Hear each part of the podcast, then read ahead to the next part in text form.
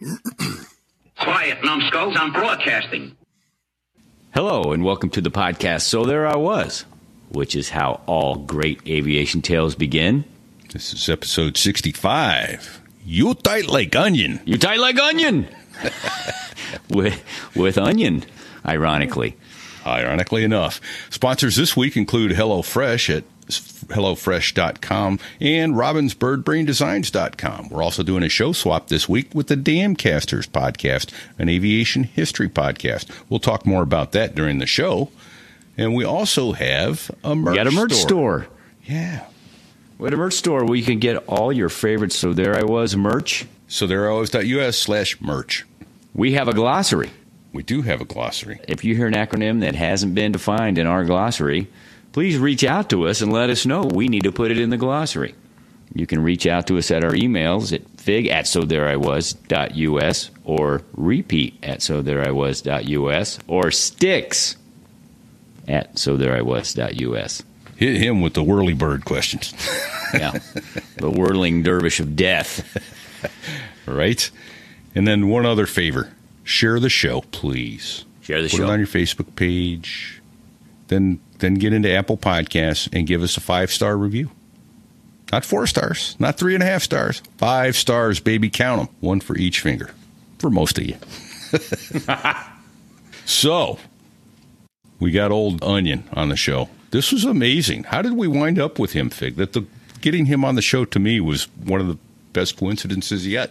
It was a few days after the recording with Vapor. I was at work. I was in flight operations in between flights, and I ran into my old buddy Onion, who's a former Marine aviator as well, and I was telling him about Vapor's story, and that's when his face made a expression, and he said, "You know, I was there, right?" I said, "What?" And he started telling me his side of Vapor's story, and I said, "Well, we got to get you on recording." And he goes, "Yes, you do."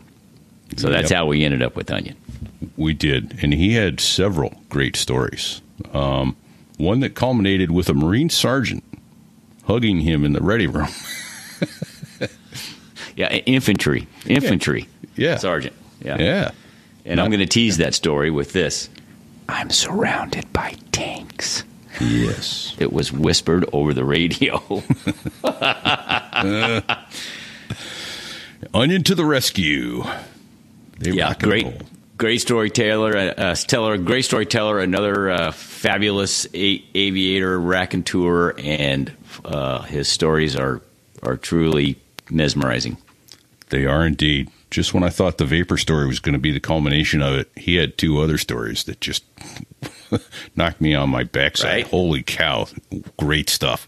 So let's get out of the way and listen to what he has to say. Here he comes. He's tight like onion. Don't sit on the ejection seat, Hannah.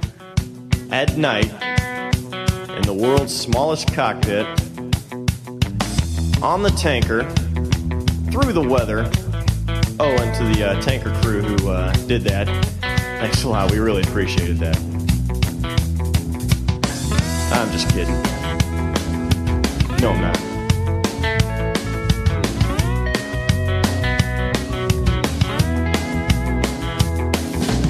There I was, crossing the pond, and you could see that I wasn't exactly fond. The- so there I was, 1990. ZSU 23 quad 4 gun dish 23 millimeter locked onto my airplane. 2,000 feet above the ground, 280 knots. Flipped the plane upside down, and there I was, facing down a stream of bullets. Put the stick in my lap, closed my eyes, and waited for the kaboom. I'm here Jeez. and that's how all great aviation tales begin. Apparently, the kaboom didn't happen, but we're going to kaboom with you guys tonight. Repeat oh here, coming God. to you from New Hampshire, and uh, chatting with uh, my co-host Fig. And I believe he's home in Missouri at least for another few hours. How you doing tonight, I Fig? am. Uh, thank you, my friend. Yes, I'm in Kearney, just outside Kansas City, and that is how you start a story. Holy shit! Right we have with us tonight another Marine aviator, Onion. Welcome, Onion. Thank you, Fig. Good to Indeed, be here. Marine, Thank welcome. you, Pete. yeah. This is awesome. So, Hey, all right. uh, wait, wait. This is a first. Onion is a first. Uh, we have not had a, a Marine F-18D two-seater Right. uh, uh, yet on the podcast. Really? So that's pretty awesome. Wow. Yeah. Okay. and I don't think we've had a Marine what? A6 driver either, right? Um, I'm Nope. And I know he was in it. So like, we'll get to that. That's going for the hat trick. I got a third one. Twofer, baby. Twofer. Yeah, right on. Right on. But let's back up to the early, let the beginning. Beginning. You know, yeah, back in the back in the early days. You were four years old when you first saw your airplane. What, come on, Four How, years old. how'd you get interested?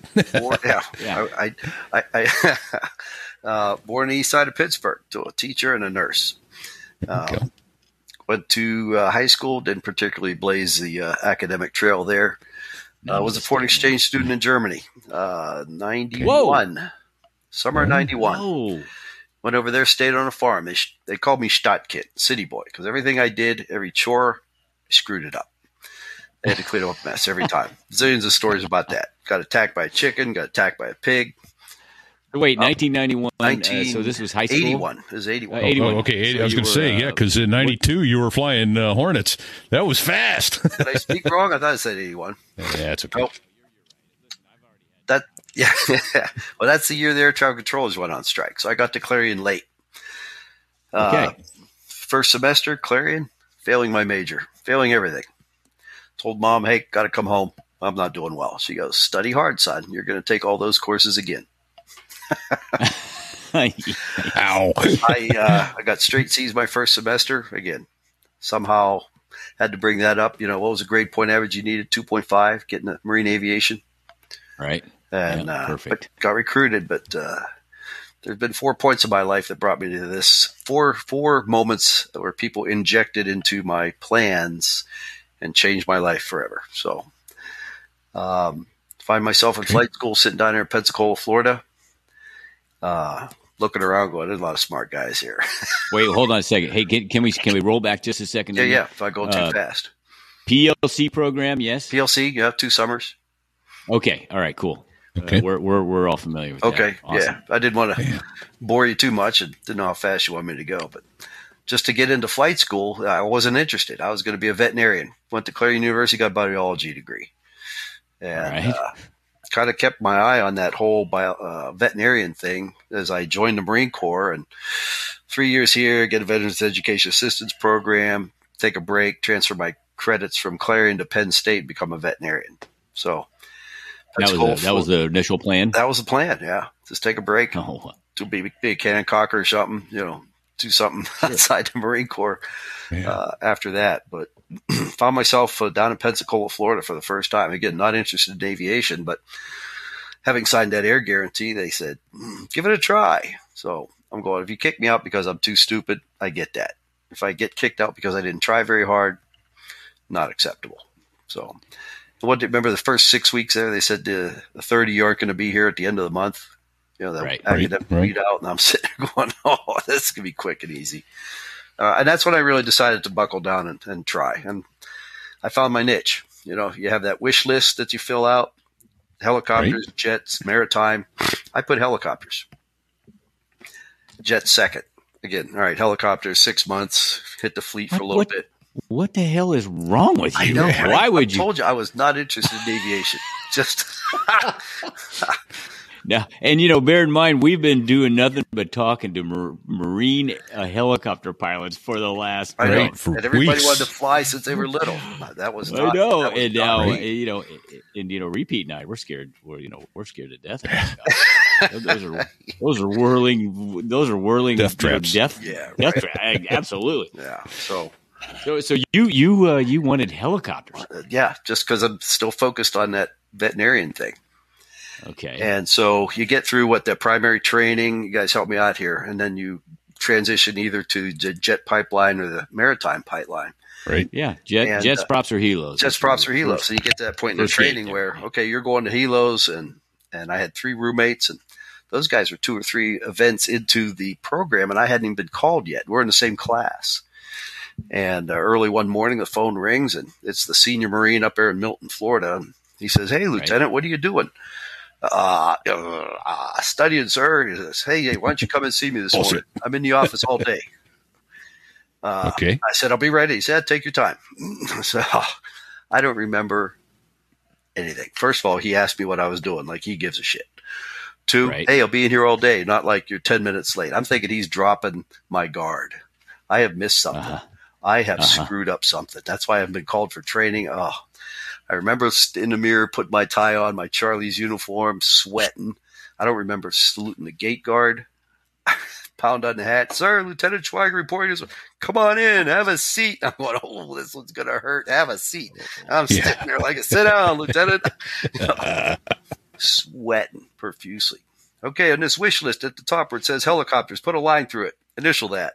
Right jets. line two where it says jets, put a line through it. Initial that. Right helicopters. You know, ah, O P T E R S. Congratulations. You know. And Ugh. slam. There's a door, and I'm standing there going, I got to be in Beeville, Texas in seven days. This happened. Nice.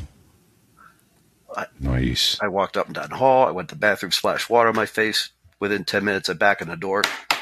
Sir, Lieutenant Schweiger, come in. What's wrong? Something happened? I don't want this.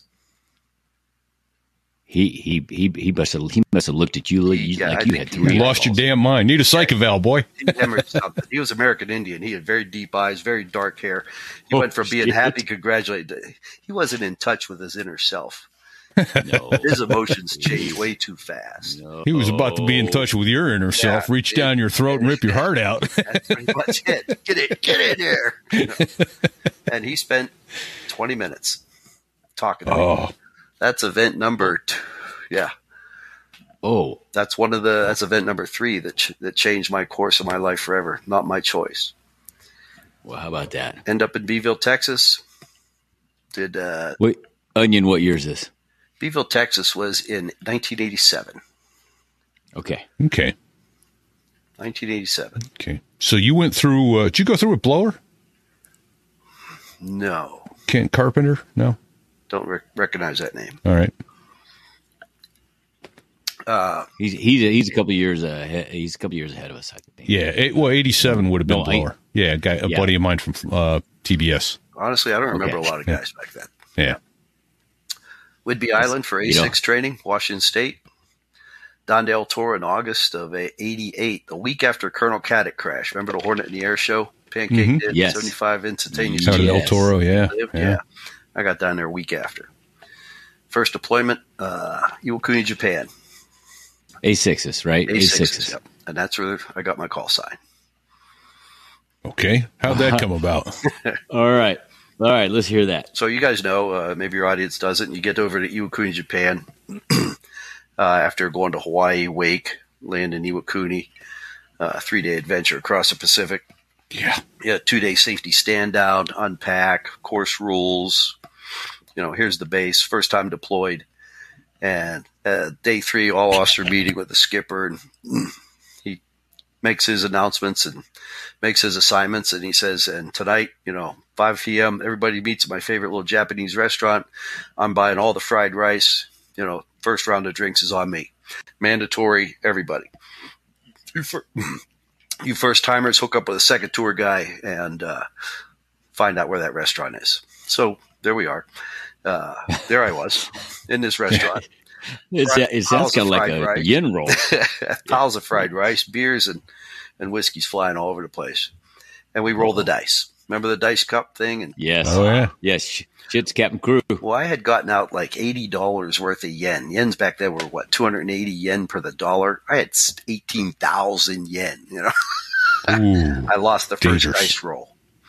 Oh, lady presented me a bill for 20, 23,000 yen.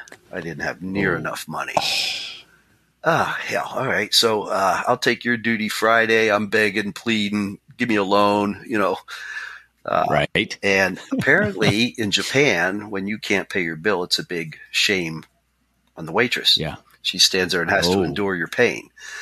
Oh, sh- Yeah, oh. and I'm Oh, and I'm yeah, being boy. teased and harassed, and and the price is going up, and I'm barely there. When she taps me on the shoulder, I spin around, and her finger meets my face and says, "You tight like onion," and she disappears and, and with her head down. So Oh. I turn around, everybody's doing what Fig was doing. Every, half the guys are on their knees with tears streaming down their faces. Oh. I mean, they couldn't breathe. Tight like onion. What the? That's stupid. Many layers, can't squeeze juice out of, and uh, Yeah. Yes, yes, and then That's uh, that's how call sign's born. That's it. Yes, that is great. you tight like you onion. Tight like onion. She was Oh, I like yeah. that. Oh, Okay, that it may even be a a show lot worse, title, bro. You tight like onion. ah, love it. Absolutely love it. Holy smokes! So that was uh, A6s. Were you? Uh, A6. so oh, you said El Toro. So you were a West Coast A6 guy. Yes, sir. Hmm. What squadron was that on your? That was what VMFA, base? VMA AW two forty two. Okay. Okay, okay, which became uh, the the the, The second, D squadron. the second D in. squadron. Yeah, Okay. one twenty one was the A six boat squadron. They became the first D squadron on the West Coast. And then you uh, wait when you deployed when you Westpacked, you were it was two forty two, right? When I met you VMFA. VMFA one twenty one uh, in ninety two Oh, it's when I met you. Yeah, Okay, okay. yeah. I was I- the you know- only first lieutenant that was picked up uh, to stand up the first D squadron in May of ninety. Wow. And again, Okay. that was number four of the four events I told you that changed my life forever and got me to where I am now. Uh, Yeah. Colonel Mugg had selected me to be in that squadron. He was the XO. Him and Colonel Adcott were the ones that were assigned to stand up the new squadron. So he had wanted me, and that's how I got in there above everybody else. That Friday in the club, I wasn't liked. Too many captains were not happy to get picked up. Did they? Did he make the announcement at the at the club? No, when night? uh, when they came out with the initial roster, I mean, everybody in the fleet applied to be the in the squadron, the first D's to stand up. I mean, they had F Oh, four sure. guys, everybody, Oh, A6 yeah. guys, and so there were a lot of people, so very qualified people too. I mean, uh, so when I got into the club that Friday, they they weren't. How the hell do you rate? what, what makes you so special, Uh, Lieutenant? right. Oh. right. Well, you know that's coming. You know that's coming, bro. Yeah. yeah, even a blind squirrel, man. Every now and then you walk bass backwards into a was good deal. bullied. and, I uh, was there- bullied. Yeah. So, so uh, the transit. So did that start? The, when did you? When did the transition start? Was that May, May, of yeah. ninety? Got our first D's, May of ninety.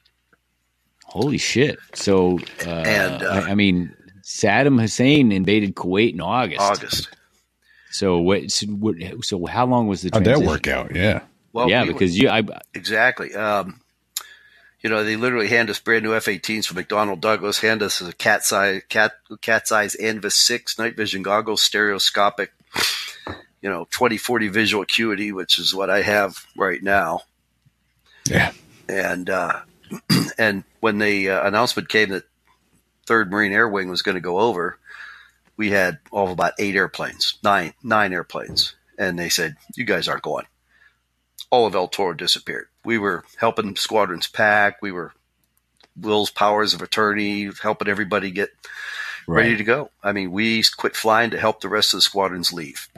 So on or about December that year, somebody told who was it, General General Forty Horty? What was the ground combat element commander of the Marine division out there? Somebody told him he could have night vision goggle close air support.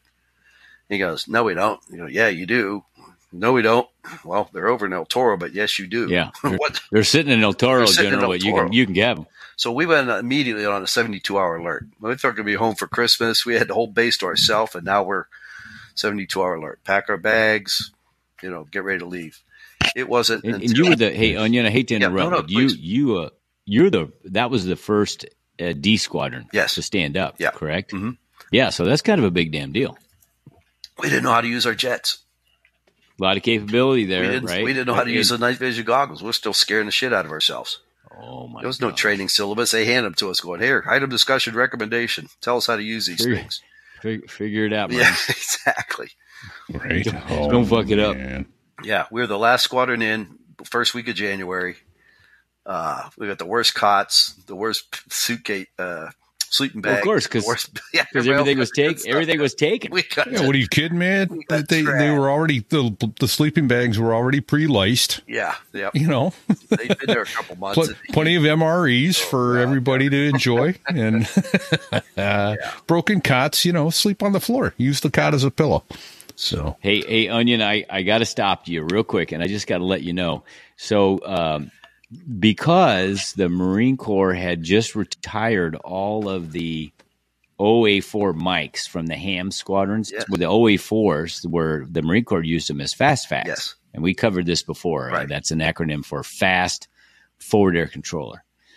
And uh, I I was in Hams 32 at Cherry Point for Oh. I don't know about four months or so uh, while I was stashed before I started the rag, and so I had flown it and and and to actually uh, got to de- deploy to the Yuma for 30 days and do some fast facts stuff, right? Yes. Huh?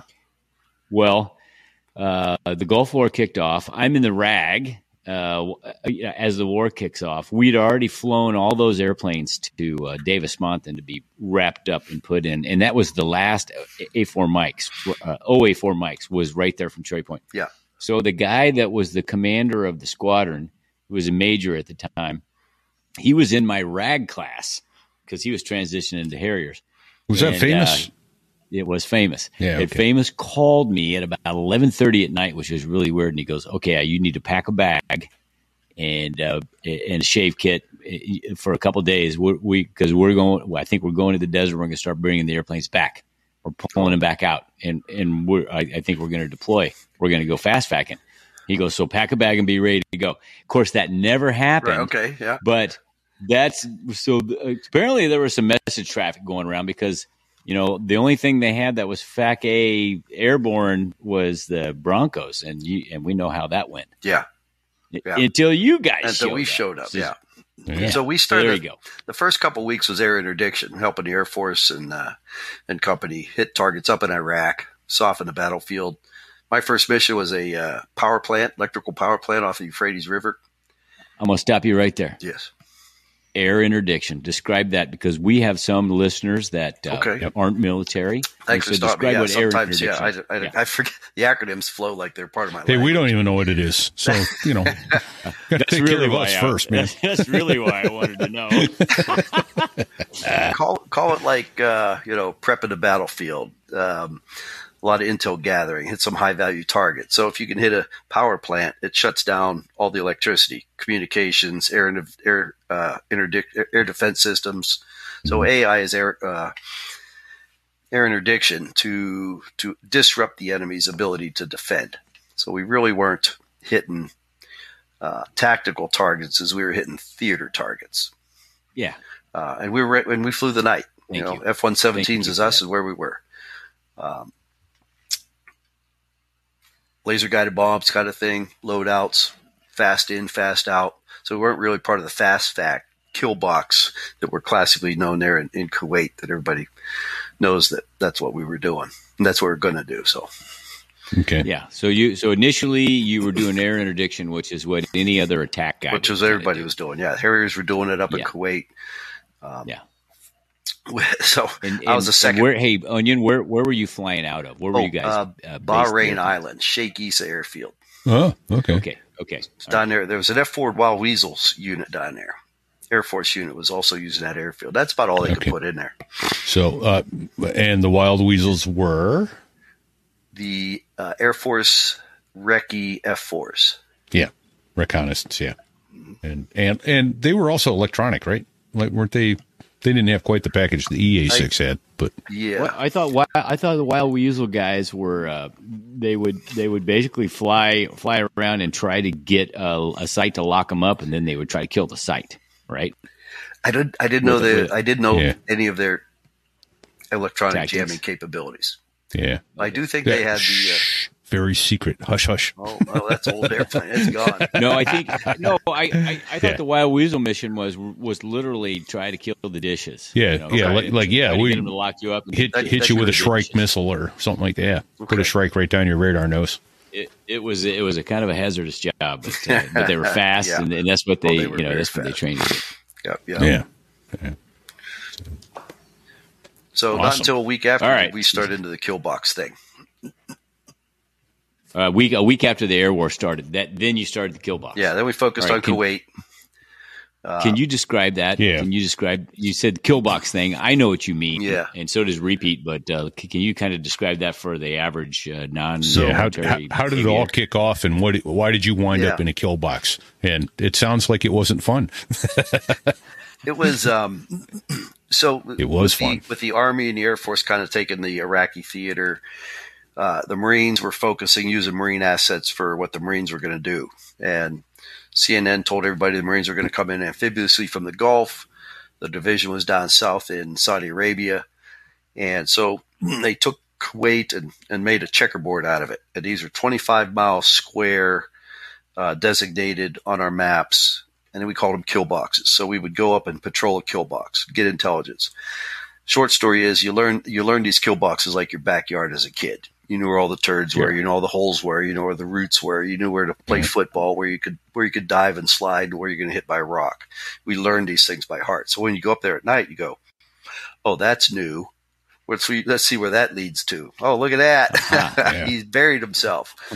And so we had it was our job to pry him out of there with whatever Rockeye or 500 pounders we had available.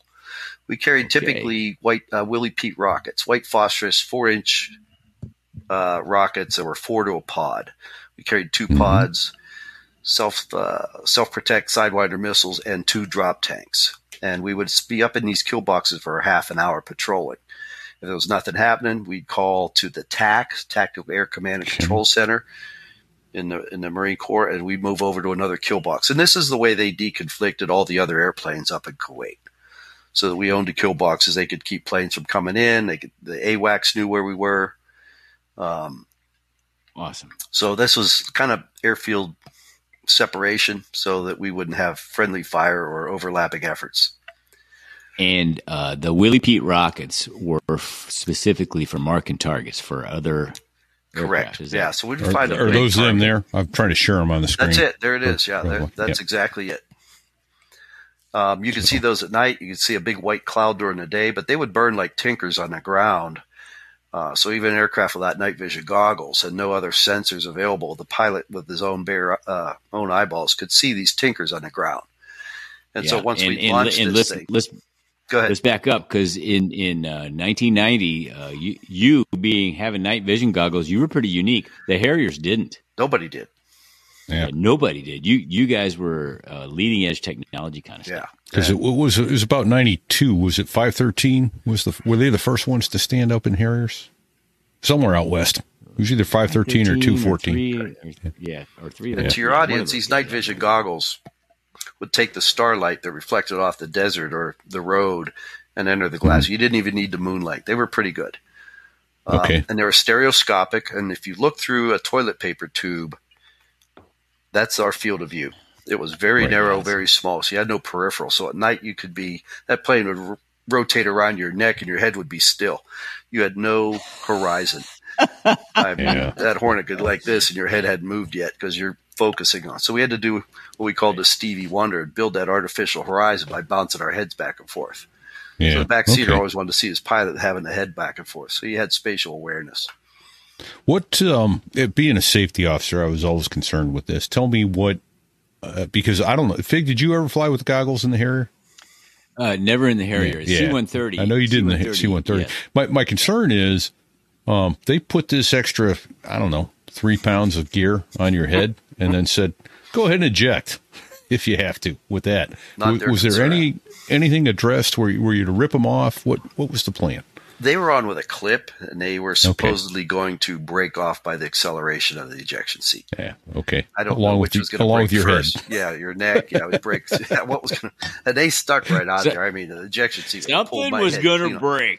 Yeah, yeah, something was going to Hey. break off your head. the Onion, did you goggles. have a uh, did you have a battery pack for the uh, for the tubes on the back of the helmet with a counterweight or no, how- what- the batteries were built into the block, and the, the the the lenses sat up high, but the glass came down in front of us. all right. Was there a counterweight There was no required so counterweight, that you didn't feel? Uh, No, it was So that was right. was it there. kind of fo- was it kind of nose heavy? It was. Yeah, Ah, where they gave us custom helmets that fit a lot tighter than the ones you had. I mean, they put these helmets on us that shaped our noggin, so the lumps in my head kind of held the helmet into place. Uh, it was. It didn't help. I bet you got so your your neck muscles got a little stronger from carrying around a little extra head full forehead weight. But now I got degenerative disc, bone spurs, and arthritis in my neck. Okay, that's weird because uh, that's just weird that that would happen like that. It was the advent of that new technology. It was brand Yeah, new, and they hadn't worked out the bugs yet. Yeah. Right. Well, what could okay. go wrong? yeah, right. Yeah. Uh, Weird. Well, I just want to say right now, uh, thank you for your service, my friend, Thank and you, thank Fig. you for all this physical sacrifices that you currently are experiencing because we all feel that sort of thing. You thing. got but the same you, thing. Yeah, you do. Yeah, yeah. Yeah. But thank you. Thank you. Okay, so back to this. So you're flying around, you got these night vision goggles on with Pete rockets. Yep.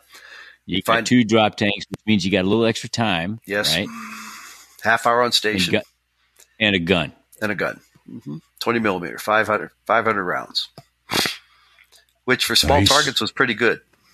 Soft targets, the gun worked great. You could f- turn your lights out and fly down at 500 feet. Nobody knew you were there. When you say so, so would you de- would you uh, define what would be, uh, say, a small or a soft target? A truck, Ve- ve- vehicles. a truck towing an artillery piece, um, even even light armor vehicles that gun could go through, just like on your Harrier, I don't.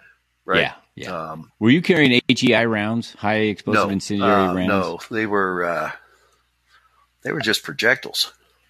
Okay. Um, Okay. If you don't mind, I don't have Yeah, a well- loaded one, but yeah. Yeah.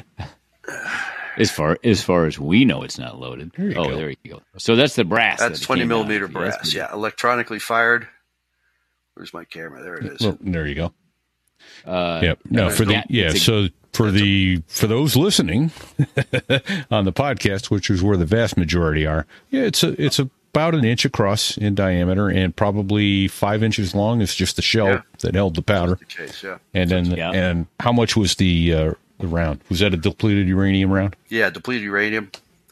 It extended another uh, two inches. Yeah. So it's probably about three quarters of a pound worth of Yeah, that's a heavy thing. Yeah. yeah. going down range. And and uh, so the hair, uh, the uh, Hornet had a Gatling gun, right? Yep, like a five barrels. barrel, Mhm. six barrels. Okay, and and so you uh, uh, one second pull would it would equal a shit ton of lead going down range. 100 rounds a second. You had five seconds worth of bullets.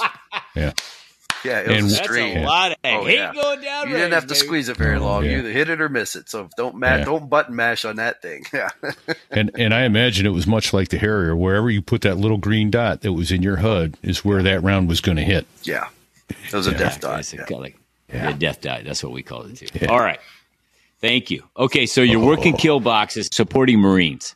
Yes, they the ground war hadn't started yet. We're softening up the battlefield. Backseater would talk to the uh, uh, who sent in the airplanes. You checked in as a Harrier with attack, An attack would roll you to the Fast FAC, right?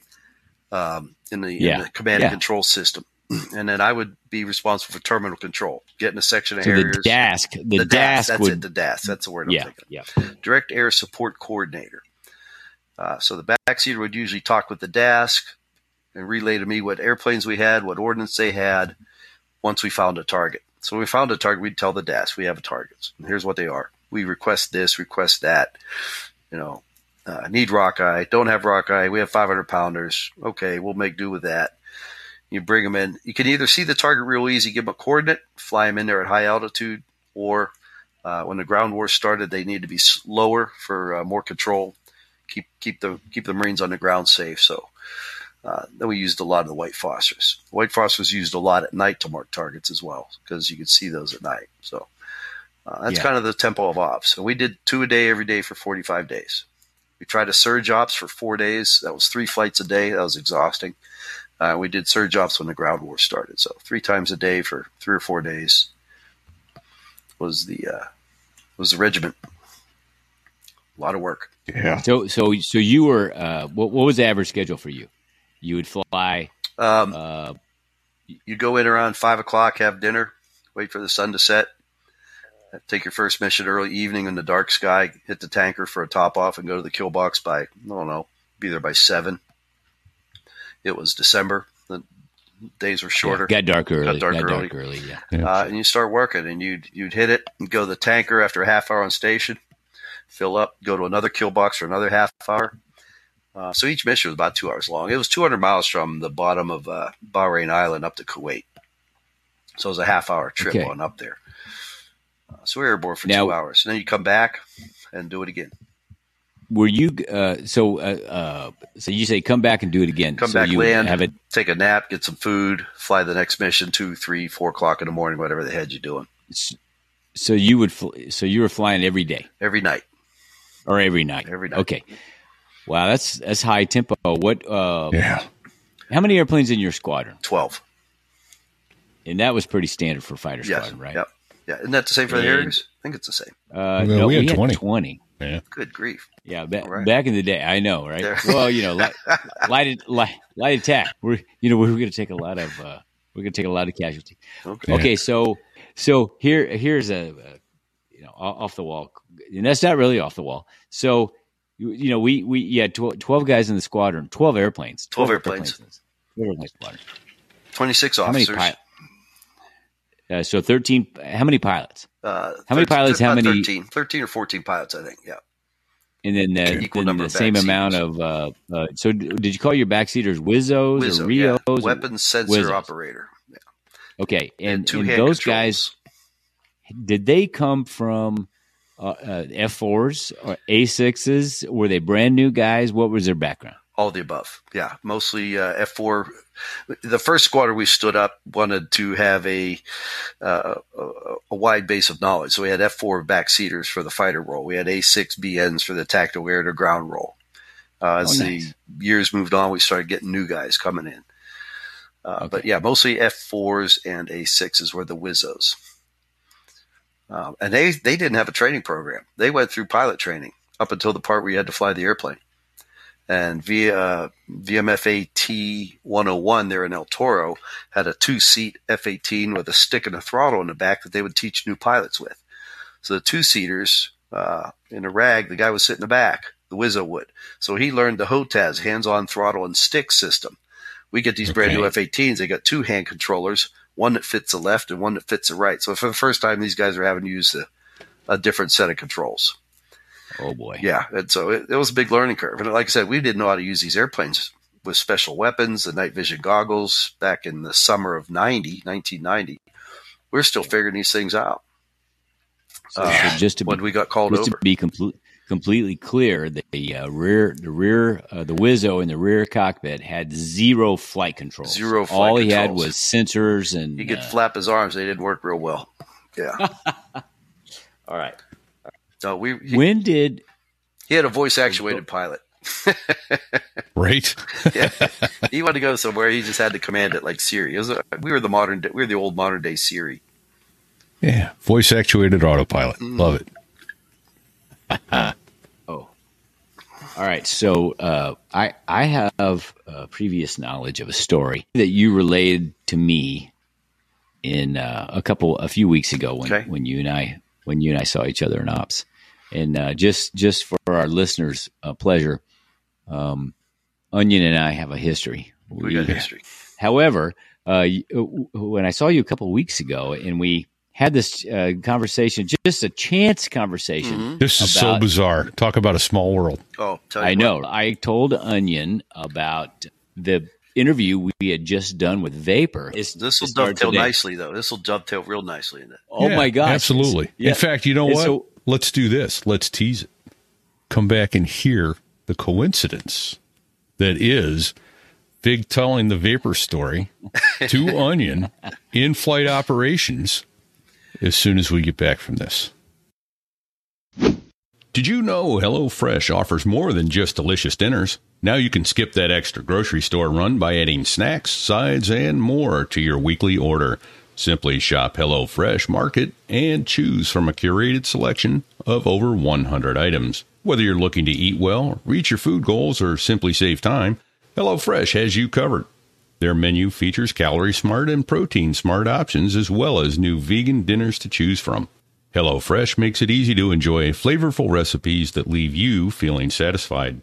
With HelloFresh, you can have it all free time and fresh, tasty food. They take care of the meal planning and deliver the ingredients so everything you need to whip up a delicious meal arrives right at your door. And speaking of variety, HelloFresh offers 40 recipes to choose from every single week. Say goodbye to boring meals and hello to exciting new flavors that will keep you inspired in the kitchen. When you need dinner fast, don't settle for delivery. Think HelloFresh. Their fast and fresh recipes are ready in just 15 minutes or less. Plus, HelloFresh is 25% cheaper than takeout, so you can enjoy delicious meals without breaking the bank. Featuring quality proteins, fresh produce, and plans for many lifestyles, it's no wonder why HelloFresh is America's number one meal kit. Join the millions of satisfied customers who've transformed their dinner routine with HelloFresh. Go to HelloFresh.com slash so there I was 50 and use the code so there I was 50 for 50% off, plus free shipping. And if you're still not convinced, let me share my personal experience with HelloFresh. We initially received it as a gift, and our first meal was pork tacos with mango salsa. Was it ever a revelation? It was absolutely amazing, and we've been paying customers ever since. So why wait? Go to HelloFresh.com slash so there I was 50 and use the code so there I was 50 for 50% off plus free shipping. That's an incredible offer you don't want to miss. Say hello to HelloFresh and goodbye to boring dinners. HelloFresh, America's number one meal kit. Here at So There I Was, we're proud to welcome back as a sponsor Robin's Bird Brain Designs. Looking for a unique and thoughtful gift? Well, look no further. At robinsbirdbraindesigns.com, they specialize in custom slate coasters that are sure to impress. Imagine having a set of coasters personalized with your squadron logo and call sign, or even your aircraft tail number and instruments. Whether it's for your aviation enthusiast friends or a special someone in your life, their custom coasters are the perfect way to show that you've put some thought into getting that something special for someone truly special. But it doesn't stop there. They can also create coasters with any organization logo and printing that you desire. From military units or sports teams, they've got you covered. Their high quality coasters are made from durable slate, ensuring they'll stand the test of time. So why settle for ordinary gifts when you can give something extraordinary? Visit robinsbirdbraindesigns.com today and let them help you create custom gifts that show just how much you care. Because when it comes to thoughtful presents, they've got your back. And finally, today, what do crafting wooden propellers, B 1s, and Empire flying boats all have in common? Well, they've all been featured as subjects on a great aviation history podcast I want to tell you about. It is called The Damcasters, and every week host Matt Bone interviews a new guest about aviation's history, from when Pontius was a pilot through today and beyond. No topic is off limits on the Damcaster, so if someone fell off a rock and got a decent hang time, it may well be an episode. So far, Matt has welcomed historians discussing the intrepid female balloon operators of the 1800s, pilots of photo recon mosquitoes, A 10s, and the F 117 Alpha stealth fighters, and tours of some of the great aircraft museums around the world. Brought to you in association with the fantastic Pima Air Museum in Tucson, Arizona. Join us as the Damcasters take flight to some of the most incredible tales from aviation's surprisingly long past and exciting future. Subscribe today at thedamcasterspod.com. That's T H E D A M C A S T E R S P O D dot com or wherever you get your podcasts. Okay, so we've teased it a little bit. We recorded with Vapor about a week ago.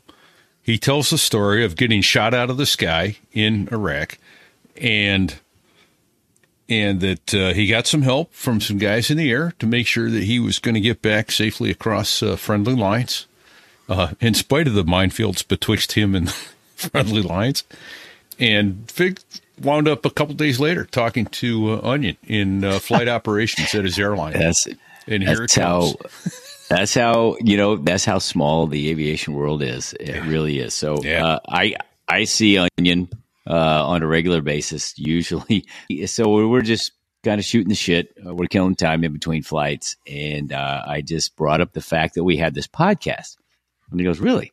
So I I, I showed him the uh, the QR code uh, so he could you know go listen to it, and I said, "Yeah, yeah. well, as a matter as a matter of fact, uh, just the other night we talked to a fellow Harrier uh, pilot friend of ours, uh, you know, Vapor, and uh, he he had some great stories, and he recounted about you know getting shot down in Iraq, and he goes, "Really?" when was that? And I said, I told him. And he goes, hmm, I, uh, that's weird because I had dealt with a Harrier guy getting shot down in you Iraq. told me the and- story, and I'm going, "That's credible. That sounds very familiar. How's you? How do you know it?" I'm going, right, Yeah, right. like, and so, I got the same yeah. story. and so, yeah, he starts rattling off this, and I'm like, whoa, whoa, whoa, stop! I, I don't want to hear anymore. I Yeah. need to get you. I need to get you to come on our podcast and record it. So here we are You tonight. did. You leveraged my ass over here. Now, before you tell me that story, the story that you also told me, you told me a story. So which which took first? Which which place took first? Uh, uh, Which took story? place first? That's easy for you to say. Yeah. Jeez, it's been a Yeg. long day. It's for always me. I- the egg. and I thought, was it was it the egg or was it the chicken? So was it the vapor story or was it the uh, the story that you told me about the the listening post guys? Oh, the listening post guy was um, Was that That before happened or first. after? happened first Okay, because wh- would I you sent tell you a us that story diary. first? repeat uh, diary Okay. page from when the when I went Yes. left Okay. with that- if, if you pull that picture up and the next day it was the uh, no the ground war had started already because the marines were on the move um, because that's when they evacuated kuwait the iraqis took all the vehicles and the toilets and the kitchen sinks and the next day after that harrier was shot down was when the iraqis left kuwait city there it is so there in my diary fig uh, February so the- 26 is a date on that thing, I think. Feb 26, It says- 1991. Yeah. Uh, of all the things I did that day, uh, it says I went right to right with a Har- Harrier on fire. Okay, wait. So so that took place before the listening post? No, the listening post happened Ah. first. The ground troops, uh, Oh. the, the Marines hadn't moved across the border yet. Okay. All right. Well, Remember the night of tell Khafji? us- The big Would Khafji raid, us the the Iraqis list? came down in tanks. So so let's look. We'll get, bring our listeners up to date on the, Yeah. on the historical part of the battle, and then I want you to tell the listening post story because that's really Okay. So again, we're running kill boxes. Um, some of the troops found out that they could listen to our squadron comment on HF radio, and our squadron frequency was 121.0. VMFA one 121. 121.0 is co- squadron common. So we talked to each other in various kill boxes or when we're working together or just quiet night. Um, and the night the Khafji raid happened, the famous Khafji raid, the Iraqis came in, a big surprise attack into, uh, I think, Saudi Arabia territory. They took over the town of Khafji. At the same time, they did a couple other move uh, maneuvers with tanks and armored personnel carriers across the southern border of Kuwait into uh, Saudi Arabia, and there was a Marine uh, lookout post, kind of a forward guard, if you will, usually accompanied a corporal in a jeep and a couple of lance corporals and a radio, and they would sit there at night, just making sure there were no surprises. If I remember correctly, I was on my way up to the tanker when we were hearing all this chatter on the radios about the Iraqis on the move. Um, and so we still had to hit the tanker and top off. So we're gathering kind of intel. We end up going to our kill box. They have Khafji covered. Everybody's kind of got it all uh, sealed off until we hear on the radio, uh, what was, hey, we, we need help. This is Corporal.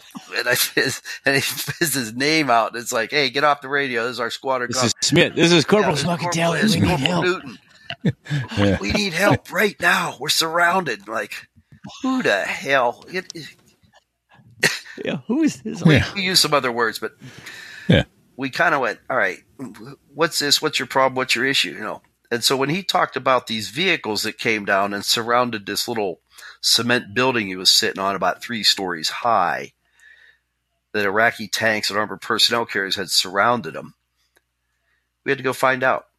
So we asked what the coordinates were, and we flew over there. And there was a small building, and there were tanks around it. Oh no shit. Well, okay, that's credible. Uh, where are you? We're in the building. I, I think they, they might come upstairs and find us. He's whispering in the radio. Who's the, Oh. Who's they? These are Iraqis. they're out of their t- so the Iraqis are out of their tanks, you know, uh, stretching after a long drive and enjoying some cool fresh night air, and they're milling around these tanks outside. And we got we need to see where these troops were. Well, they want to give away their position, so we said, shine a flashlight. You got a flashlight? Yeah. Put the lens in your hand. Turn the light on. Put your palm up. Put the lens in your hand. Turn the light on. So he did. And that little red glow in the palm of his hand showed up in our night vision goggles, bright as could be. Now we Yeah, knew must have exactly. looked like a have looked like a solar flare to you yeah, it was like when they when the Iraqis light up a cigarette, it looked like that. Just this big plume of light that shows up, and they were they were lighting up cigarettes and everything. When he turned that light on, we found them. So to get the Iraqis Sweet. back in their vehicles, so they wouldn't go up and discover these Marines, we lobbed a Willie Pete rocket at them. Poof! it blossomed up. You know, get down, boys. Here comes a Willie Pete rocket. So the Marines were well covered in the cement building, and we got the Iraqis stuck in their tanks so they wouldn't be discovered. But now we had to get these tanks called the DAS, 500 pounders, rock Rockeye. Nope, doesn't work. The tanks are right next to the buildings like that. yeah, yeah. You need some. You need something else. Yeah, we can't. Yeah, what do we have? What do we have? What do we have? Called the AWACS. AWACS. They have A10s. We need some Okay. A10s. They had two A10s. They're about uh, bingo fuel, but they had enough to come over. They hadn't been used to this point because there was nothing going on for them, and so they were more than happy. So we flew over to where they were coming from, radar rendezvous at night, turned our lights on. Do you see us? Yep. Join our wing. Two A10s on the wing. Follow us. And we drove them right up. Here's the building. The Marines are on the top of the building. Don't hit the building. Have at it. And uh, they couldn't see. Uh, they didn't have night vision goggles, but their IR Mavericks could see the tanks. So one by one, Oh, They started. They started hitting tanks with laser ding, mavericks. Yeah, the Marines are getting showered by tank turrets and pieces of hot shrapnel, but they were happy to be oh suppressed. So Hallelujah. Yeah. Yeah. just a That lot of IR stuff. Maverick was a badass weapon a too bad against weapon, a tank. So That laser thing would maverick. Yeah, we. that thing would penetrate the armor of a tank, send a depleted uranium rod through the tank, incinerate everything inside mm-hmm. there through overpressure, and then, like you say, blow the turret off. The turret would fly forty feet, fifty feet.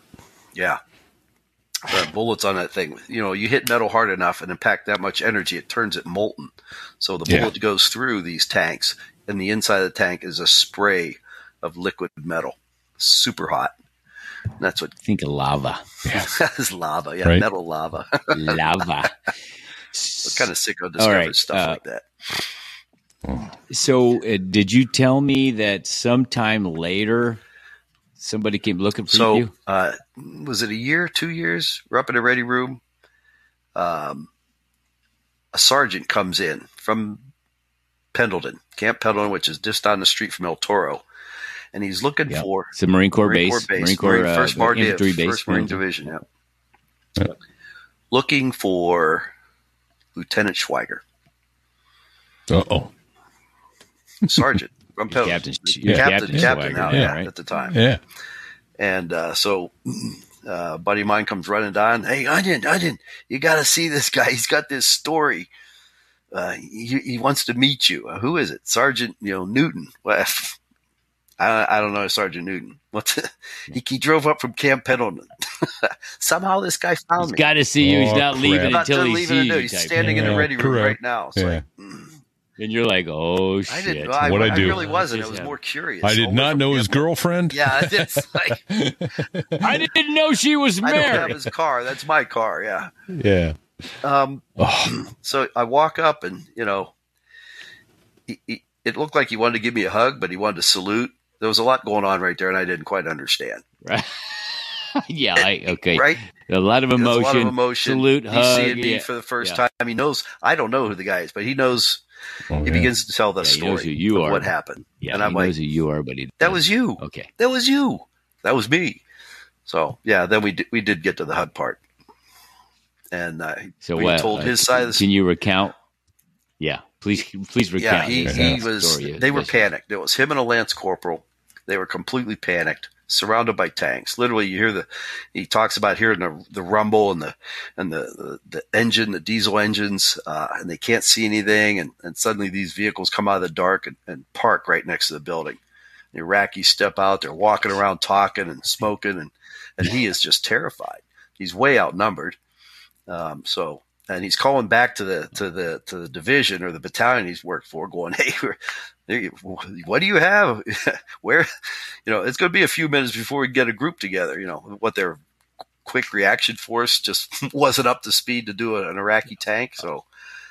Are you kidding me? QRF For tanks wasn't ready. Yeah. Yeah. so they were left alone. So the, they they thought, well, let's call an F eighteen since we've been listening to them for a couple of months.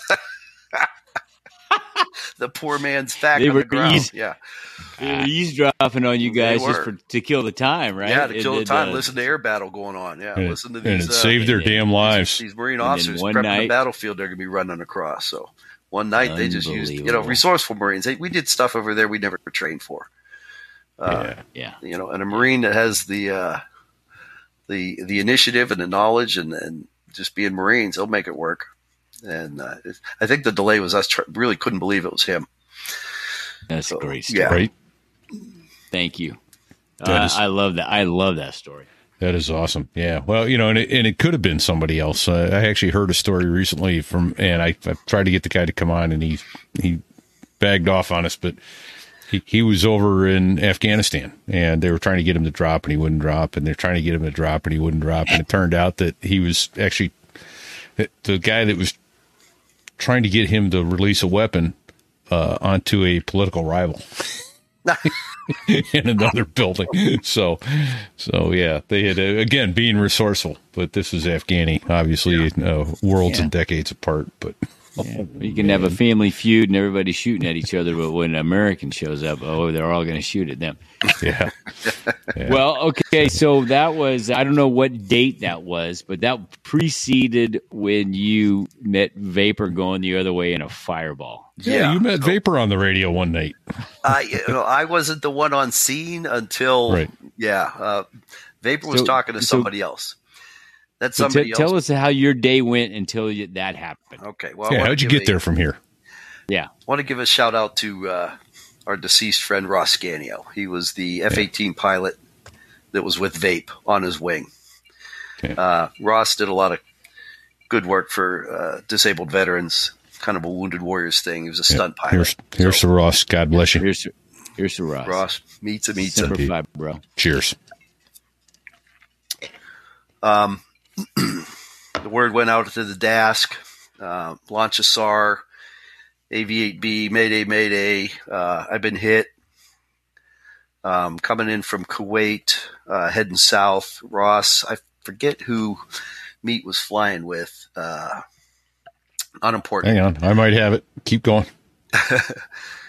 and um, he is joined on this Harrier that got hit by a MANPAD, man portable Cronin. SA7 Cronin assassin. Yeah, Could be, yeah, Major yeah, Cronin. that's it. Because because I told Vapor that we were going to have you on, and he's going Scannio or Cronin, okay, and and I said no, no, another guy. But you know, he was there that night with you. yeah, he Oh, yeah. He probably didn't see me. He, I'm sure he didn't hear me because again, one twenty one zero, our squadron common is who I was talking with. Meat. Yeah, Um, you know, we need help. He's in trouble. He's been hit. Come off the tanker. We pour on the coals, and we are the speed of heat, trying to get to this Harrier because we think Can I you define can you define speed of heat for speed of listeners? heat. It's uh, the speed at which jet fuel burns, and it's accelerated out the tailpipe. It's bad. So so It's you're leaning fast. back on the seat, you got your left foot on the throttle and you're standing. foot, yeah, I'm doing a stand. I'm doing a back arch. You know, putting everything I can, ramping downhill, There's zero. bend G. those throttles There's a- forward. There's a 19 foot flame coming out of the back. All of the the hair I had on my right head now. got blown off. That's how I'm bald now. Yes, sir. Yes, sir. All right, thank you. and uh, uh, came off at 15,000 feet from the tanker. Meat says, "Hey, we're here at 8,000 descending. We're at 200 knots. Harrier's gliding. He's dead sticking. Oh, he's still airborne. Okay, he's he's still in the airplane. Okay, uh, and so uh, backseater picks it up on the radar. Flight of two. I I pull on pure pursuit, which means I'm going to meet these two airplanes nose to nose." And so as we start 10 miles, five miles, two miles, I look up and there's this cloud coming across the sky. It's like, and there at the end of that cloud is a Black cloud. Harrier with fire from the wing root back. I mean, Oh, he's shit. engulfed. And it's like, whew. and you know, sometimes you see something and go, I look like a Harrier on fire. I- what the? See every day, And then, right? whoa, that was our, that was meat. He just, he almost There goes us. Meat. Yeah, meat, meat just blew by. I wasn't even paying attention to him. I almost got, it, like, whoa, you know, so boom, back to idle, pulling a stick, loop back around, pick those guys up. And I remember Meat saying, you know, you got to stay in, you got to stay in. And I guess Vape, I didn't know it was his call sign. Vape's like, I, I got to get out. Meat's like, no, five more miles. You could make it. Just stay in the airplane. You're fine. You could make it. We're with you. And yeah, so so uh, just for our listening audience, Vapor was asking, "Let me know when I'm across friendly lines, and Yes. then I'm going to jump out of this thing because I can't edge of the control battle, it anymore." Because he's Yeah. dead sticking So this heavy Harrier that has no hydraulics. He's Right, he's right. fighting this airplane. He wants to get out because I'm sure in the rearview mirror that plume of fire behind him was just terrifying. He's getting brighter and brighter. brighter and brighter, warmer and warmer. It's Weird. making its way up. My ass is getting hot. yeah, I was probably leaning forward and everything. Yeah. Yeah. Um, and Oh, it's just a dead stick. I mean, he's going slow because it's like 200 knots. He's just descending slowly through 5,000, 4,000. And, you know, now we're seeing AAA bursts coming out of the ground. And I'm going, he's going to get smoked. so Oh shit! I told Beats, I said, I'm going to fly ahead, draw fire. So I just ramped down out in front and just did these, you know, weaving, cycling, figure eight, uh, kind of a modified scat maneuver, if you will. Yeah, orthogonal maneuver. Orthogonal uh, maneuver, yeah, maneuvering the Ooh. vertical and horizontal Word of the day, orthogonal. right? orthogonal. let's hey, uh, let- let's define orthogonal, okay, for Yeah. our listeners. It's a three-dimensional high G maneuver, changing directions in in on all in all axes. all It's axes. basically to destroy a, a gun solution. Yeah, so when they shoot the bullet at you, you're changing direction. So again, we're at Yeah. 300 knots, but our downrange travel is stopped because we are skiing and back and forth and up and down. And Mitza calls his uh, altitude out so that we don't actually run up into this Harrier from behind. So we just stand down low, drawing fire. And finally, he says, "I vape says I can't hold it, I can't hold it." And the plane actually flips upside down, or at least rotates. As I turn back around, looking back at him, and he ejects what appeared to me again that F-18 where I was looking could be very different, but it looks like he ejected toward the ground. Well, Um, I think he what- how described that. Yeah. That's Okay. pretty was- much how he described He was it. inverted, He was looking up at the desert, Okay. going, "Oh shit!" Yeah, again, you know, the Yeah. with the sand and the horizon, it just doesn't exist very well out there, and you just don't know where you are when you're looking Right. back and, and Yeah. under. Dizzy Said he had his conditions. te- head tilted back 12 degrees and couldn't figure out why he was looking at his feet after he pulled Yeah. the handle. God. Uh, and boom, there Right. it goes. The Yeah. Harrier nose dove in. There's a chute that comes out, and it's like, oh boy, we're on scene commanders. So uh, we head back to the tanker because we know this is going to be a little while. Meat stays on site. Uh, I hear Vape say, "You guys are going to stay with us, right?" Uh, he's asking Meat to stay with him. Do you have any ordnance left on board? We were point? full of Willie Pete. Yeah, we, Okay. we just came on white phosphorus rockets. Okay. is all we had. So really not a lot to defend them with. Um, but they had uh, the ground war had started, so the Marines were on the move, and Vape made it. I mean, he crossed the forward edge of the battle area and was in friendly area. However, the Iraqis were not pushed out completely. So he was a couple miles away. Now, if you remember, the coalition forces had that big orange panel on their on their vehicles, so we could see them coming. Vape apparently dug a hole in the ground because we lost sight of him. When I came back from the tank and relieved meat to go to for him to refuel, I didn't know where Vape was. We had a waypoint coordinate, and we just orbited around. Anything that was going to come near that thing, we were going to shoot at it. That's all we had. ripping the zipper handles off his flight suit to get lower to the ground. You know. Yeah, Right. I don't know what his version of the low. story was then, but He said see something about going into a trench line and, and Yeah. staying low. that and, boy yeah, so disappeared. we couldn't find him. We Yeah. Yeah. he gone. Yeah, go. Find. And then he found some engineer tape, so he made it safely through the minefield in spite of his best efforts. Yeah, I'd be. I'd love to hear his side of the story down there, but Well, uh, so that was his side of the story. That- yeah. we- Yeah, that got released low, today. Dude. we called it He bird got in some kind of trench line and he worked his way around and then he came out and then there was concertina wire and he figured, okay, that's ours. And then he got through that and then he found tape. Well, first he knew he was in a minefield and then he said, yeah, he's like, "Oh crap! There's all, all this dirt's all been disturbed. I'm not in a good place." he actually saw the little prongs of the anti-personnel mines. But he he found the engineer's tape and he got us he got us Yeah. to uh, at least uh, to a safe spot. yeah, and the Marines Yeah. then came and picked him up at gunpoint. Yeah, What? Yeah. What a uh, but what what a coincidence though. Uh, how you know uh, I, I'm relaying that story eh, to you that was told to me by Vapor, and then you're like, uh, yeah, I was I was right there. I know Right. that. He he passed me going left with left. Yeah, Yeah. What, so, and, and, and uh, what I hope our listeners grab grasp from this is, um, it is truly a small world. small Marine when Corps you come aviation when you world. when you're talking in Marine Corps aviation, it is so small. yeah, yeah. It's a Marine tight aviation friendship. is It's is, tight is it is indeed. Yeah, it's tight. Do you have any other? Uh, do you have any other Gulf War stories you want to tell? Well, do you want me to pick up where I left off with the? Uh, so there I was. Absolutely. There you go. Yes, Let's I close that do. loop. Yes, close, yes, yes. Finish that off. So I, we got woken up in the middle of the night. The Iraqis are on the move. Colonel Rietsch, the Mag 11 CO, commanding officer. I want everybody launched. You, you, that squadron, you, you go first. And we're just, there's a frenzy. Iraqis are on the move. Where are they moving? Uh, counterattack? We had no idea. What had happened is they were leaving Kuwait City with everything they could carry. They're escaping from the ground forces, American ground forces that were on the move. And we called it Interstate 5. It was one road that came out of Kuwait City, went straight north up into Iraq. And an A6 came back from a deep air mission up in Iraq and discovered all these vehicles driving down the road buses, trucks, cars going north out What of they call Kuwait the City. highway to hell. Highway to The hell. We called it the. I 5 massacre because El Toro was on Interstate 5 in California. Okay. Right, right. And yes. So Mag 11 uh, was on scene.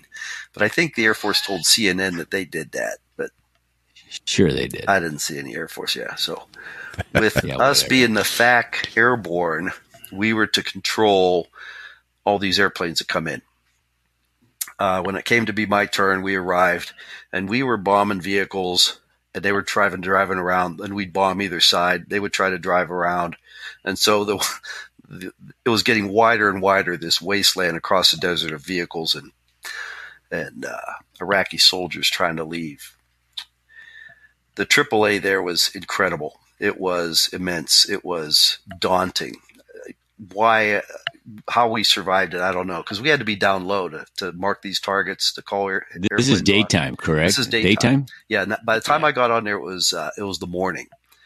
Uh, Okay. So they were being hammered at night by the A6s. Uh, by the time it was my turn, after the rest of our squadron kind of got up there and was doing their work, we got the pass down briefing for the planes leaving, and we showed up, and it was it was chaos.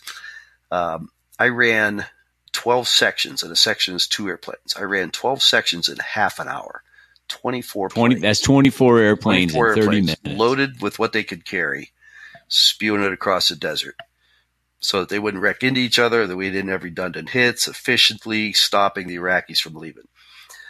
Uh, so as uh, my backseater rodent having aircraft check in, he would pass them to me. Okay, you got a flight of two. I forget what the call sign was. Was on my diary there. Um, it was two Harriers, Rockeye bombs. We're given the brief. Their terminal control, 30 seconds out. And I got my eyes on the target to the lower right. I'm kind of trying to time it where I could roll in and put the white phosphorus on the target, watch the Harriers come across. So as I'm kind of floating along there, throttles back, 280 knots, cornering speed. The best turn speed on the uh, Hornet was a lot higher than 280, but so I'm slow and I'm low. Okay, hey, uh, I'm going to stop you right there. Uh, just just for our uh, n- a non-fighter pilot, Yeah. let's talk Good cornering call. speed. Quartering, Cornering speed. Don't want to say anything that I'm not supposed to say. Cornering speed. Well, it, Is it, the it's speed uh, you that's the same as Cessna first. 150. Okay. You know, it's it's the same thing in any aircraft. Cornering Okay, speed. Cornering speed is the speed where you get your best turn rate, the most degrees per second in a turn. You put on full aerodynamic capability load on that stick to make that plane turn as hard as you can without stalling it. without bleeding, without lo- without bleeding, right? Well, you can bleed too. That's uh, But- turn It's your best energy turn, best sustained, sustained. cornering, Yes, cornering Yeah. turn. best Yeah. sustained uh, pitch rate. Yes, it may not be the tightest turn you can make, but it's the most Yeah. degrees per second at the speed. Thank you. Okay. I'm below that, so I'm not going to Yeah. get the performance I You're need. below that, I'm which below is that. and and and so hey, wait, listen. I, I know where you're going with this, but Okay. let's let's just back up. I, I want you to uh, tell our audience why being below cornering speed when you're in a threat environment is is bad. Bad. That's a bad thing. So you're in a boxing ring and you're the slowest one there. That's bad. Well, there you go. Okay. Yeah. Yeah. Yeah, okay. you're going to get hit. He's faster than you. He can predict you. You can't get out of the way fast enough. He's quicker than you. So That's if we per- were to that's get good- shot, that's you analogy. can't turn. That's a uh, great analogy. So all of a sudden we get the delete the warning on our radar warning gear, RWR. A little dash has a G on it, means gun dish. So the ZSU 23 Quad 4 was a Russian made gun, had four 23 millimeter cannons, 10 rounds a second, Fig. It's 20 rounds a pretty. second? It's it's a pretty scary piece of equipment. Yeah. Very throws a lot of lead. A lot of lead. Very fast. and it's radar accurate. guided. So the Iraqis Yeah, knew not to guided. turn the radars on because we could shoot HARMs at them. So this guy was watching us, pointed it, flicked the radar on, locked us, and shot within short order. He wasn't out there scanning. They optically picked us up and aimed it and turned the radar on, locked us, and shot immediately. So as I Yeah, get this that's bad. delete nuisance, I have to roll, roll the plane upside down. I look up to the ground to where this is just to kind of check six, and out of the ground is a herd of fireflies. Just a group of lights swarming out of the ground. He shot. That's a These are uh, tracer rounds. These are tracer rounds Tracer coming at you. muzzle blasts. I can see the muzzles. boom, boom, boom, Oh boom. my the God. flicking of the lights, just like Right. the torso twist. is it, bro. full afterburner, stick in the lap. Hold the stick and it. You saw it on Top Gun Maverick. The stick goes into the chest, but the plane is below cornering speed. So the flight control surfaces give me everything they got. The plane's upside down. It's shuddering. The plane is shaking. And I remember having my head back going, these bullets are going to just shred this plane clean off my body. And I literally had my eyes closed waiting for that plane to explode. Terrifying. That's Yes. terrifying. It actually happened too fast to be scared.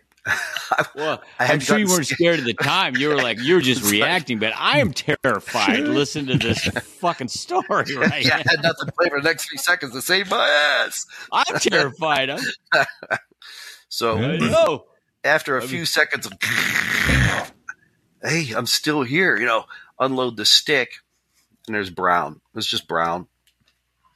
And I look up, Oh. almost to my straight up above my head is the horizon. I'm parked right down there, full afterburner, diving to the ground. Oh, I'm really about to do the Colonel Caddick thing. yeah. Thrust Yeah. idle, Yeah. stick back in the lap. What kind of altitude is- are you at? Well, he was. He started. He said he was wasn't- two. You were two. 2,000, 2,000 or less, feet. right? Not high. Not high. Yeah. Backseaters. No, no, no. You were not not high. You were fucking not low. making- he's not saying a Yeah. sound. and again, you know, 40 degrees angle of attack. That plane is just pancaking toward the desert. Um, now I, for the first time, focused on my radalt 800, 700, 600, 500, 400, 300, 200. And it levels off just under 200 feet. Yeah, I start to Oh climb dear out. God! I'm passing almost 180 knots, 200 knots, 250. The Oh elite radar gear God. says there's a G at my six o'clock. So as I'm coming up through 400, I push the stick over again. Negative G. you, Bunt, right over yeah, top. bunt. Give it the wall of bullets. give it the bunt. Give it the bunt. Give Let the the rounds bunt. go over your head. Oh, That's it.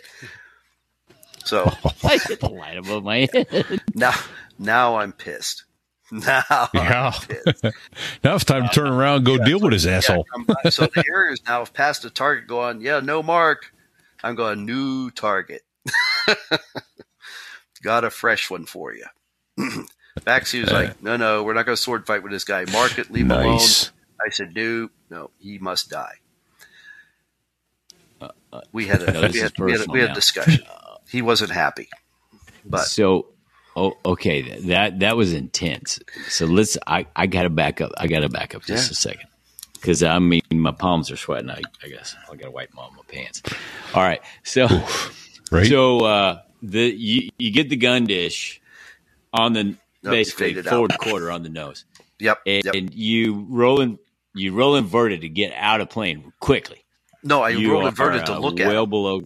I rolled inverted to look. Oh, okay. radar picked me up, and I don't Okay. see anything. So I rolled inverted Okay, so, so I could get just a field like- of view of the ground. Yeah. this this this all happens real quick. Yeah. Uh, so we so uh, you ended up doing basically an Immelmann. I mean, uh, uh, a a Cuban eight, half Cuban eight. I think it was more of a. I mean, you you end up I think I didn't go all the way vertical. That when I pulled, by the time I rolled out, I was probably more at a 60 degree nose down. So that when I looked Okay. up, I could see the horizon. I didn't go oh split S'ing, okay. It was a all right. full- So did an upright, and oh, here comes I'm zorching to the ground. I'm I'm guessing if that wasn't that incredible uh, flight characteristics of that Hornet, you we wouldn't be having this conversation. Yeah. and and then uh, uh, can I assume? I'm just going to make an assumption. You tell me if I'm wrong. That uh, what when you opened your eyes and you saw brown and you pulled back. At that point, you uh, stepped on the throttles with your left foot and pushed as hard as you could. Yeah, there I am again. well, Arch, arched your back. the arched nice thing about the Hornet, yeah, there goes the Yeah, damn back I know. again. Yeah, I The know. nice thing I about know. the It- Hornet, um, and maybe a lot of people don't know, is that the pilot was only one of the voting members of the of the at the table. The flight control system took in input from all sorts of sor- sources, and it would not let you stall the airplane.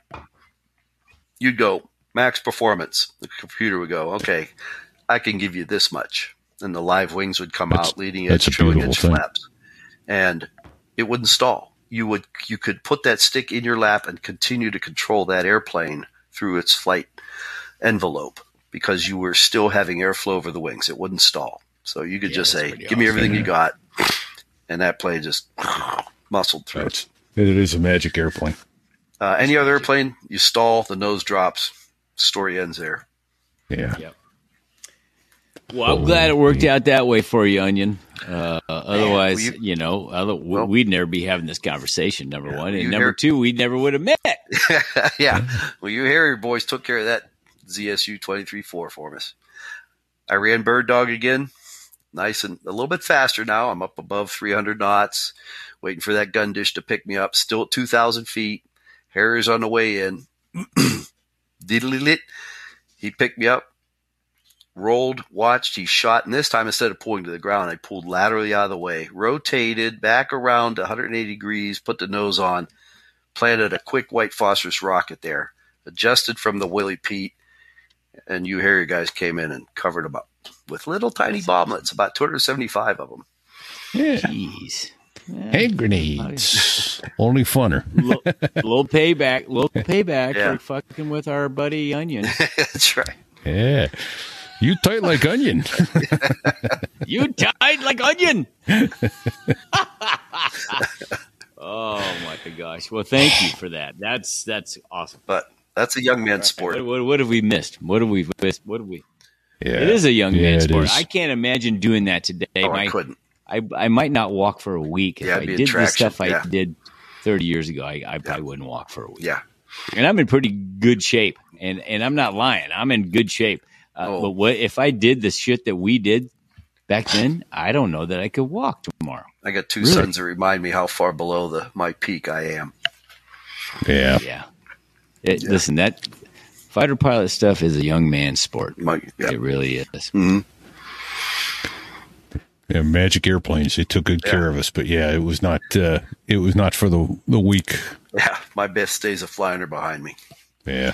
All right. So, Onion, you said four people. Four people changed your life's course. Did we cover all? yeah, four? I'd like to say I'm a self-made man, but there were four people that interfered with my great plan. Um, the first So- one, obviously, my parents. When I told All them, I right. was So, gonna- so I, I counted. I counted your. I counted your parents, okay, and then I counted the. Uh, I counted the. Uh, uh, hold on a. Senior Marine who made you go Jets. made you go Jets, Yeah. right? The, Okay. the Native American that Yeah. made you go. Uh, yeah, they gave you And the then thing. uh, Colonel guy. Mug, the EXO that stood up the Colonel Mug, they F-18. got you the F eighteen. So where's the fourth? Uh, the fourth one is in primary flight training. There were three subjects: navigation, uh, aerodynamics, and engineering. Remember engineering? Yeah. How, Oh, how an aeroplane flies. Remember those three courses you had to take? aerodynamics engineering. Yep. Aerodynamics, engineering, yeah, Yeah. aerodynamics. Yeah. Um, now again, I I studied my butt off, and but I had no aviation knowledge at all. A lot of these guys going through that school already flew before, so they had a good idea. So, um, I went to the aerodynamics test. I got a C on the midterm, and I failed the final. You're guaranteed gone. You failed the test. You failed the test. There's plenty of plenty of guys behind you want to be where you are. You know, Get you it. leave next. Um, so when you fail a test in the military school, you line up in alphabetical order outside the hall, and the instructor will call you in one at a time and go over the test with you. Either, yeah, yeah. So you're just like lower than low. Yeah, I knew this day was coming. I never viewed that I could make it through flight school. It's very competitive. So now it came. So back to Plan A. Here comes vet school in a couple of years. Uh, Yeah. all right, you know. Yeah, we know how that worked out. So, sh- with my last name, I'm the last one in line. And the, t- the instructor was Captain Champion. I don't know his call sign. He was a pilot teaching in, in Florida. And we sit down to the test. Okay, uh, Lieutenant, no, question number three. You know, read the question to me, and uh, you pick C. I said, Well, all the answers are wrong, but C is the closest one. He's like, No, there's a correct answer on it. All right, let's move on to question 10. Same thing. We did four or five questions. You read the, he says, where are you getting? Okay, finally I was frustrated and I have nothing. Okay, look, the, the calculation for aerodynamic drag is this. If you say we're doing, tri- and I, I drew out this problem and he, what the hell is that? Right? I didn't teach that. I go, well, that I know. That's why all your answers are wrong. But that's the cal- that's the equation you use. okay, Lieutenant, let's pretend something for a second. If I teach you that the world is flat and the oceans are pouring Oh. off the edge, Shit. and I write a test question, what shape is the world? Square, rectangular, oval, or flat? What's the right answer? Flat, sir, but uh, flat's the right answer. Why? Because I taught it in class. Oh, for fuck's sake! Yeah. He- So he- question so number you- thirty-two. So he gave. You answered A. You even raised your hand in class about this question. What did I teach you in class? Wow. D. Yeah, I told you you were right. all screwed up in class there, Captain. Yeah, you told exactly. me D's the right answer, D's but that's right not the right answer. You know the right right. answer, but you chose A. You know more about this shit than I do. That's why we review the test. What are you doing for lunch? I uh, you're taking the test. taking taking another test, I think, another sir. test. Taking the test again. It- it- quit being smart, you yeah, quit being smart. Just do what answer what I taught in class. So, go get a Coke, get a Snickers bar. Meet me here in 15 minutes. I got to go get permission to retest you. Beautiful. Saved me, changed my life forever. Captain Yeah, isn't that something? Hey, quit, quit being a dumbass, smart guy, Yeah. and just take the test. Take the test. Yeah, I know. That's it. Wow. Well, thank you, because uh, you know what? That's a that's life that's life lesson number one. Amen. And, Yeah, uh, right. and you know, we we all uh, recognize that. Well, we when I say we all, all us naval aviators that went through that bullshit. We, you know, I mean, you had to play the game, and there were guys. Listen, man, you know this as well as I do. There, there are guys that are so smart that are smarter than the people that are teaching it, Yeah. and and they know the right answer, like you. They had to dumb it down so they could pass the test. the test. Yeah, right. when did I ever have to do that? When did anybody? I never knew that was a thing. What is that? Yeah. Well, you know, you, you know, it's military. You got to you got to dumb it down to the, the lowest common denominator. Come Yeah. on, bro. I know. I know now. There's know Navy now. guys. There's Navy guy. Hey, there's Navy guys involved in I this. know, so right? I was all you got to years old, really so- slow down for those guys. yeah. Right. Yeah. So Onion, thank you. I, I listen. I, I well, listen. I've had we've had a bunch of your time. We're at a, we're coming up on an hour and a half. Yeah. already. Look at Uh, that. Yeah. I know. And and listen, what you know. First of all, uh, repeat simplify, my friend. Yeah, man. Thank you for thank you for uh, for uh, uh, serving our country and serving our country in the United States Marine Corps as an aviator. Um, is there is there anything that we're leaving out that you wanna you want to talk about? Because no, it's holy shit, you know you've already talked about some awesome stuff. there's, Yeah, a, there's a whole lifetime of stuff, but Well, then we'll have to have you back. Plain and simple. yeah, I got a whole photo album here. Uh, There you go. career in the Marine Corps and uh, stuff I did as Well, a kid that brought me to this So- place here. I've already asked. I've already asked him offline repeat if he'd ever had his hand on the ejection handle, and he said he he, he actually never had his hand on the ejection handle. Then he started telling me about this gun dish story. Right. You know, I'm I like, never right? grabbed the handle. holy, Couldn't grab the handle. You were too busy yanking on the damn stick, hoping you weren't going to hit the desert air he didn't have a free hand. Holy He had one hand on the throttle and one hand on the stick. Yeah, I- How could you reach for the Yeah, well, handle? I can't Well, grab the ejection. It's a handle. good thing that your your uh, your Wizzo G locked, or he might have inadvertently punched you out, right? Yeah, yeah. I mean, Because he G locked in that, he correct? G-locked. He might have Yeah. pulled the handle. Yeah. Yeah. How many G's do you think you were pulling in that in that uh, scoop? Oh, there wasn't much because we didn't have the speed. Yeah. Okay. No, it was it was alpha al- angle of attack limited. Full it was alpha. But it was totally you went from totally being relaxed to totally max performing the airplane, Yeah.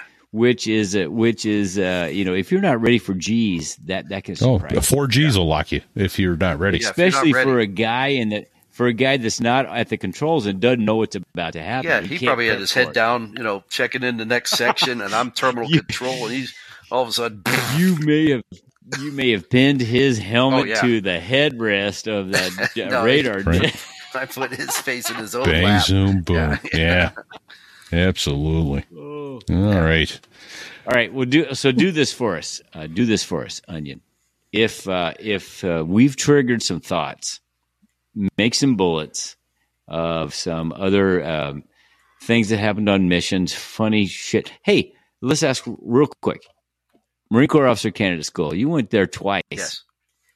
What's the funniest thing? What's the funniest? Yeah, you dumbass. Yeah, I know. What's the funniest thing? You, what's not the funniest thing you saw? Brightest bulb in the tree. Yeah. The funniest thing. Uh, say it again. You broke up. because we've heard some funny shit from officer Yeah. candidate school. You know, boot training, but you know, uh, recruit training or or Marine Corps officer. What's the funniest? What's the funniest shit you saw? God. Put you on the spot. I know I put you on the spot, uh, but Holy you know, come on, we Um, all got a they- story. they Everybody's told- got a story from OCS.